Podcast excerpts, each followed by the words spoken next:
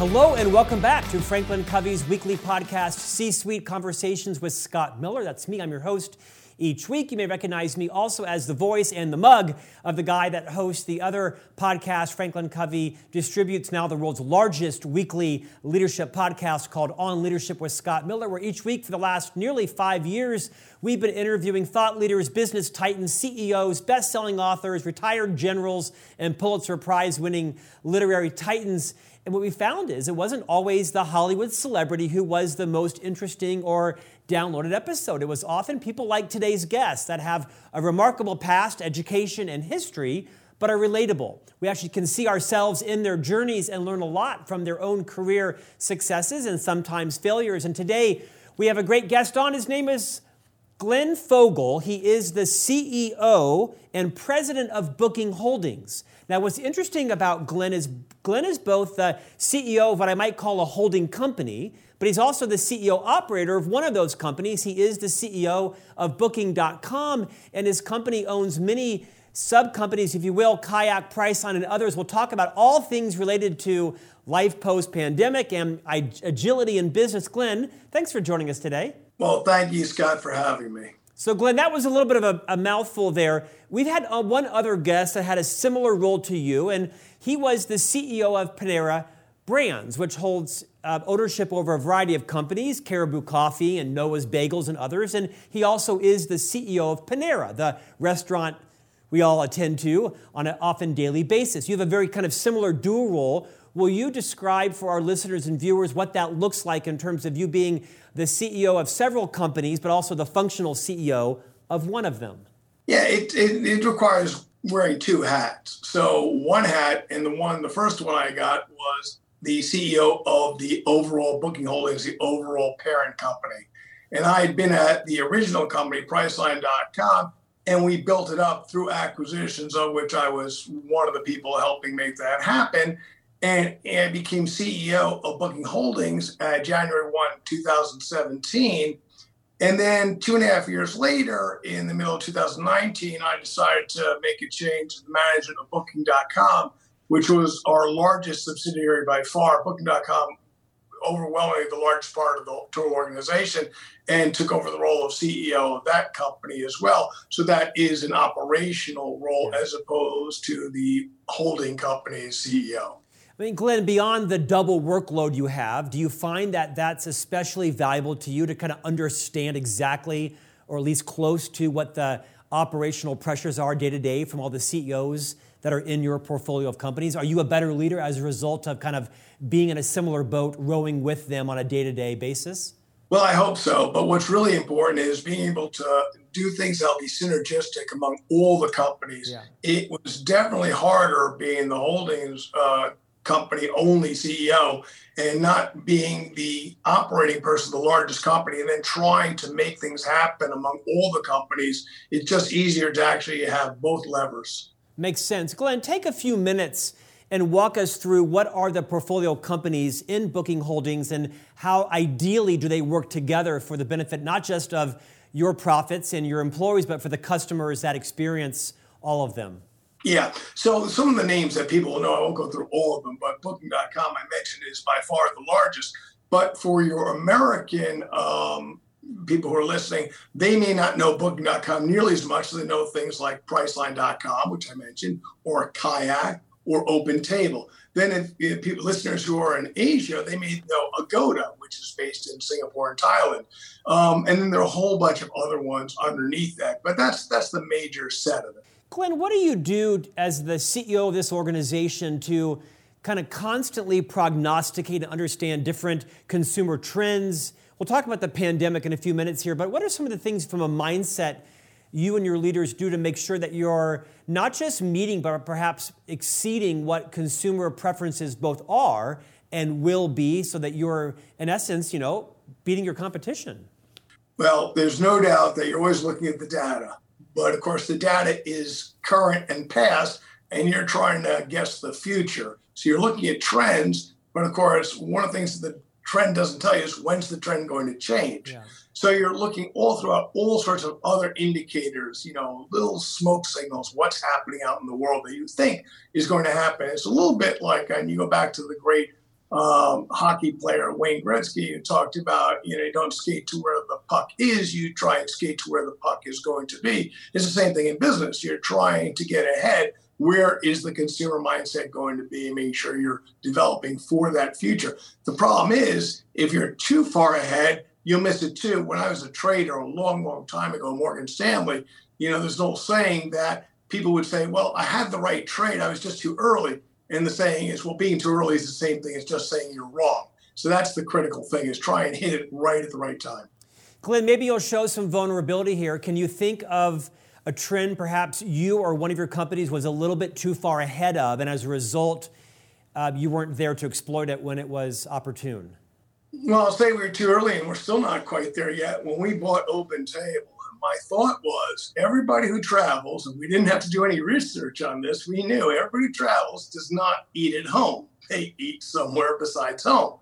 So the thinking was, well, if we buy Open Table and our travelers are traveling, we can combine the benefits of the Open Table platform and provide greater service to the consumer helping them figure out where they're going to eat, get them reservations, and help out the restaurateurs by getting them customers who are coming to their city that they wouldn't be able to reach otherwise. So that was the thought. We still have not been able to really capitalize on that thought. So we, we're a little early on that.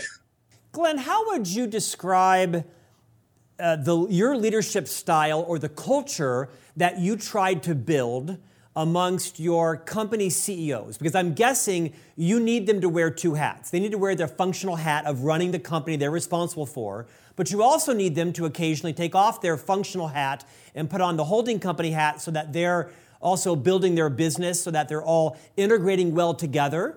And I'm guessing they have fiercely competitive personalities and skill sets to run their businesses. What do you do to uniquely make sure that they have the ability to kind of wear two hats or take some hats off and think of the greater good of the company, but not at the expense of the performance of their own organization, and that they don't also confuse the customer base, that is, the customer base of your larger company? Yeah, and that is an issue that always comes up in any organization. By the way, it doesn't have to be a holdings company with separate brands and separate right. companies. It can right. be just one company with departments that are fighting each other. And why, as an investment bank, um, I mean, we see that the traders versus the investment bankers, you know, resources and what you're trying to accomplish. So that's something you're always trying to deal with. One way you try and do it is obviously is just telling them what your expectations are for people. And the more senior you are in the organization, the more I expect everybody to be thinking not for their individual brand or company, but at the end of the day, it's the owners of this company. They own only the shares of Booking Holdings. And they are the people that we are thinking about. That's one. The second thing is try and set up your incentives that match up with what you want to accomplish. So certainly over time, we re- really thought, gee, for the most senior people, the reward should come from how the holdings company performs, as opposed to just their individual um, unit. And that's something I think you really have to be very careful about, because otherwise, you, if you go the wrong way and you incentivize just the individual brands, you'll end up with a lot of infighting. Glenn, let's talk about your own leadership style for a moment and your own competency. Obviously, very well educated, went to Wharton and Harvard. Uh, I believe you were an attorney in New York for years, and now, of course, you're running this large organization. I, I, let me. I've never been an attorney. I just, just in case you start shooting attorneys, I want everybody to know that I am low on the list. um, I do have a law degree. I do have a law degree from Harvard. I did pass the bar, but I've never practiced as an attorney. An important clarification. Thank you for setting that boundary around your character. Uh, my question still stands. How do you, as the CEO, make your decisions on the data, like the Wayne Gretzky, like are we coming for a mid recession or a massive recession? How do you make sure that you don't fall subject to the, the, the puffery of certain, you know, prognosticators and certain news channels? And how do you make sure you don't over course correct? Is there any kind of wisdom you might share to say how you keep a sane mindset while also not being late at the turn because you know all of us right now are facing what is hopefully the truth of the media that looks like there's a course correction. We see several companies laying off mass amounts of people that may or may not be an indicator of what's coming on in the economy. Twitter's you know implosion may or may not be representative of what's happening at meta or at general motors or at marriott. How do you kind of keep sanity about yourself with making sure you're listening and processing data without becoming hysterical and also also resting on your laurels and maybe missing an important indicator? Well, the first thing is the older I get, the more I realize how little people can really come up with a correct estimate of the future. Yeah. And that's really important is recognizing how how difficult it is to really guess the future. Things and we can just look over the last 10 years of how many things came about that we had no no thought that these things were going to happen or thought they were extremely low probability events, yet they did happen. That's the first thing. I think you see this when you look back, people predicting recessions, they say, well, the stock market's good at predicting the recession. Yet then when you look at the data, actually it's predicted the recession nine times out and only occurred three times. Or you look at economists' viewpoints of the future and you see how terrible it is. Look just recently, the Fed how many times did the Fed say, no, don't have to worry about inflation, don't have to worry about inflation? And also, oops, yeah, it is a concern after all. So one of the things I, de- I don't take too much faith into anybody's estimate ability to uh, come up with an estimate of the future. That's the first thing. The second thing is come up with a sense of scenarios, probabilities, and figure out, okay, how should we react right now? But be agile, be willing to change rapidly if the circumstance require you to do that. That's what I found to be the most helpful. Glenn, you're not a, uh, a self anointed economic forecaster, but for the millions watching this around the world, what are your thoughts around? We're taping this in, you know, just, just around Thanksgiving week in November of 2022. It'll air in the next couple of weeks. What do you think most company CEOs should know about what's on the maybe three, six, nine month horizon uh, for the economy, the world economy? Yeah, and I, and I, would say even thinking about economies overall is one factor, but uh, I am asked this question all the time. And we did our earnings call not too long ago, a couple weeks ago. And of course, everybody wants to know what's going to happen in the fourth quarter what's going to happen in 2023. And I say, I don't know what's going to happen. My my crystal ball is a little bit cloudy for the overall global economy. But what I can say is that currently we're experiencing a great deal of travel and we expect it to continue for some time. We're looking at our numbers for our, we do get the benefit of forward bookings. People are booking business for the future. They're where they're going to travel in early 2023 and I can compare that. How's that doing versus a pre-pandemic and i can see there is good growth there those are things i can see right now but the fact that i'm seeing that growth may not have anything to deal with somebody who is say a ceo of a car manufacturer who's seeing something maybe very differently right. or somebody who's a home building company and they're dealing with mortgage rates and things of that nature. So trying to estimate what the global economy not nearly as valuable is understanding what do you think is going to be happening in your own industry. Well said. Let's talk about what's different now in your portfolio of companies than, say, three years ago. Can you share what kind of changes have you made culturally, institutionally, operationally to make sure your companies are well prepared for the next disruption, whatever that's going to be, whether it is, you know, something geopolitical or it's another pandemic. Certainly there'll be more coming our way. Can you share what you've changed that others might benefit from thinking, you know, honestly, I should probably address the same thing? Well, one of the things, of course, is being prepared is always a good thing. And we had had in our uh, both the 10K and the 10Q in terms of risk, we'd always had pandemic in there because way back, and I was at the company when SARS first yeah. came about, yeah. in 2002, 2003, thereabouts, and we saw the impact of that in Asia. So we knew a pandemic could happen. And the thing is, though, we didn't really do as much in terms of preparing for that. So when the pandemic came, then we have large operations in Asia, we have operations in China. So in early January, when we saw this happening, we started to think, okay, what should we do? And we were not nearly as fast as we should have been in terms of shutting down the entire company, in terms of working from the office and moving everybody to their home.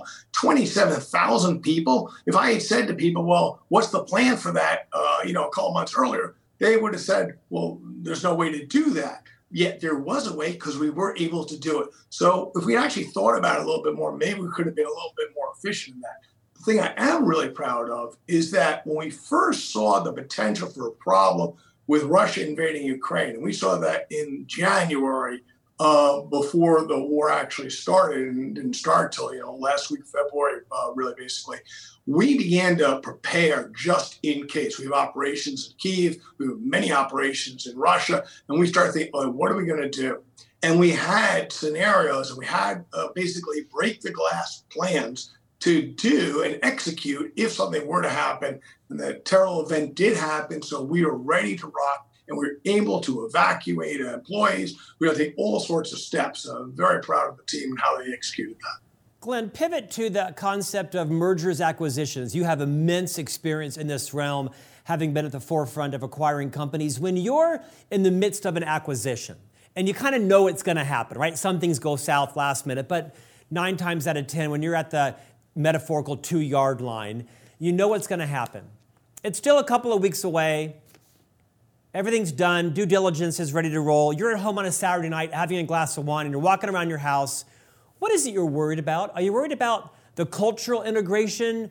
Are you worried that the company's inflated their numbers and the truth's going to come out? Are you worried about the leadership isn't right, might have to replace it? You're worried about retention of the downline or the customers or brand confusion? What's going around as you're in your bathrobe and you're having a glass of wine and you're thinking about how to make this acquisition work, not just for Wall Street, but for your customers, your employees, your bottom line? What's going through your mind? All right. So, and we have been very successful with M&A and built the company that way. And I was an M&A banker for many years before I turned over to be a trader. So I have some experience in this. I'll tell you a couple things that have really resonate in my mind about M&A in general. The first thing is it is incredibly dangerous. And you really you're, you're playing with live ammunition and the chance of making a mistake are huge. The percentage chance of successful M&A in most of the academic studies that I've looked at say it generally is a loser for the acquirer, that you should have not done it. That's the first thing. And I keep that in the back of my mind all the time. The second thing is remembering that we're dealing with real people, people's lives, their hopes. They expect, and many of the employees of a company expect one thing. When there's an M&A event that they didn't see coming at all, that will change their lives. And sadly, sometimes M&A ends up in reductions in force. Part of the way that people are going to hit their returns is by trying to cut costs. And one of the costs that sometimes acquirers will do is reduce the headcount because of duplicative uh, services right. and uh, consolidation, things of that nature. That is going to be very disruptive. And you have to think, how am I going to do this? Am I going to do this the right way and treat people with respect? And do it so that people can come out of it okay as best it can be, or you're going to do something that may be much better for shareholders in the short term, but could be bad for the long term because now you have a reputation that may not be very good, may make it more difficult to do uh, transactions down the road. So there are a whole bunch of things going through your mind all the time about that. But if you're close to closing the deal and you haven't gone through everything already, you are way too late you should have been worrying and thinking about these things before you even approached the other company to do the deal. And then once you started having the conversations, really been going through these very deeply, all the different issues, how things could go wrong, how things can go right. Why you have to really understand why do we want to do this? How do we really believe this is going to add value, not only to the shareholders and not only hopefully to the employees, but to the customers? Why is it better for them? Why is this a good thing? I find that a lot of times looking at the business um, stories of acquisitions, a lot of times the reasons these things happened were not the right reasons. They could have been because of ego. They could have been because of um, personal incentives to hit. All sorts of things that are not really honorable and good things. And that's something I really uh, I tell everybody before you do any deals, make sure you understand why you're doing it, what you get into it, make sure you understand what your success uh, measurements are. Glenn, has there ever been an instance in your career with booking or otherwise where you were in the robe, metaphorically, and you had your glass of wine and you're walking around your house and you were especially self aware and you started to realize, I'm doing this for the wrong reason. And I don't want this to be a casualty like all the rest of them. You've backed out because you recognized it was about your ego or someone's ego or it was about some incentive. Have you ever gotten to the end and you've chosen to back away because you really realize, you know what, this actually isn't happening for the right reason? Well, a couple things. First of all, I don't walk around in a bathrobe. Second thing, I certainly don't do it with a glass of wine. want, want to clarify that. Sorry that for image. the visual, my friend. I just want to I just want to toss that image just right out the door. Um, but you can say I'm sitting there with a beer outside and on the rocking chair. I'm just thinking. I, I, here's the thing. Yeah. I don't recall ever having had a second thought that, oh my God, I'm doing this for the wrong reason.